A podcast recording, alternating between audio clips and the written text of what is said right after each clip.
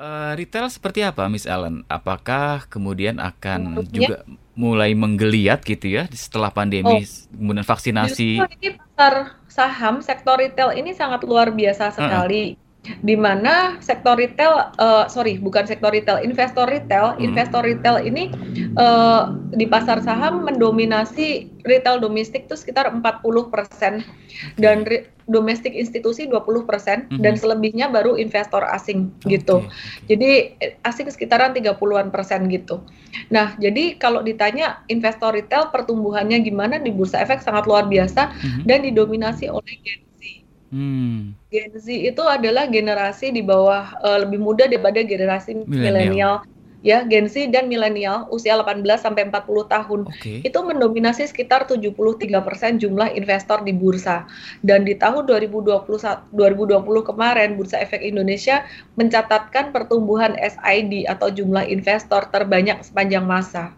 Mmm. Gitu.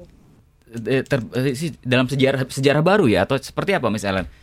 Rekor baru dalam sejarah ya? Jadi sebuah, eee, fenomena yang baru di mana retail sekarang bisa lebih kuat daripada, eee, institusi saat ini, untuk saat ini ya. Saya Ah. nggak tahu ke depan kalau institusinya lebih berani agresif lagi, nah itu retailnya mungkin bisa 50-50. Tapi kondisi saat ini, eee, sempat saham itu beberapa hari yang lalu institusi itu jualan, Heeh. tapi justru malah IHSG menguat karena i karena retailnya yang beli.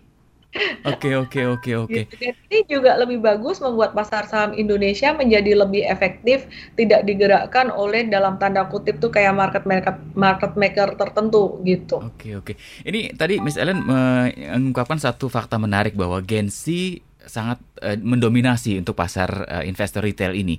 Ada alasan khusus nggak, Miss Ellen? Kan generasi-generasi tertentu lebih tertarik, eee, menginvestasikannya kepada bidang-bidang tertentu gitu? Ya kemarin sebenarnya karena pandemi karena faktor pandemi itu, eee, jadi banyak orang yang kayak gabut kali ya, Hmm.